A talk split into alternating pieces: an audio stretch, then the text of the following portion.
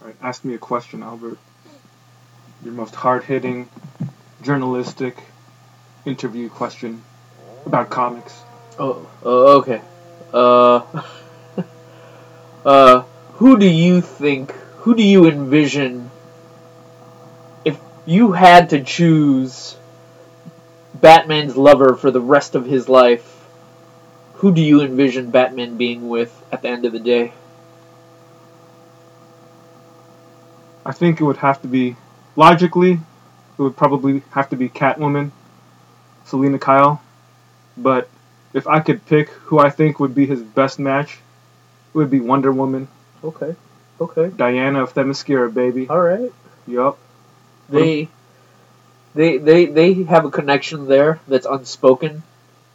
And I really like how it worked in the cartoon, the Justice League cartoon. They kind of had that They kind of played with each They pl- yeah, they, there was that just that romantic tension that really worked Yeah, well. I will admit that that's clever because people are always kind of putting her with Superman. Yeah, and that doesn't make sense because Superman has Lois.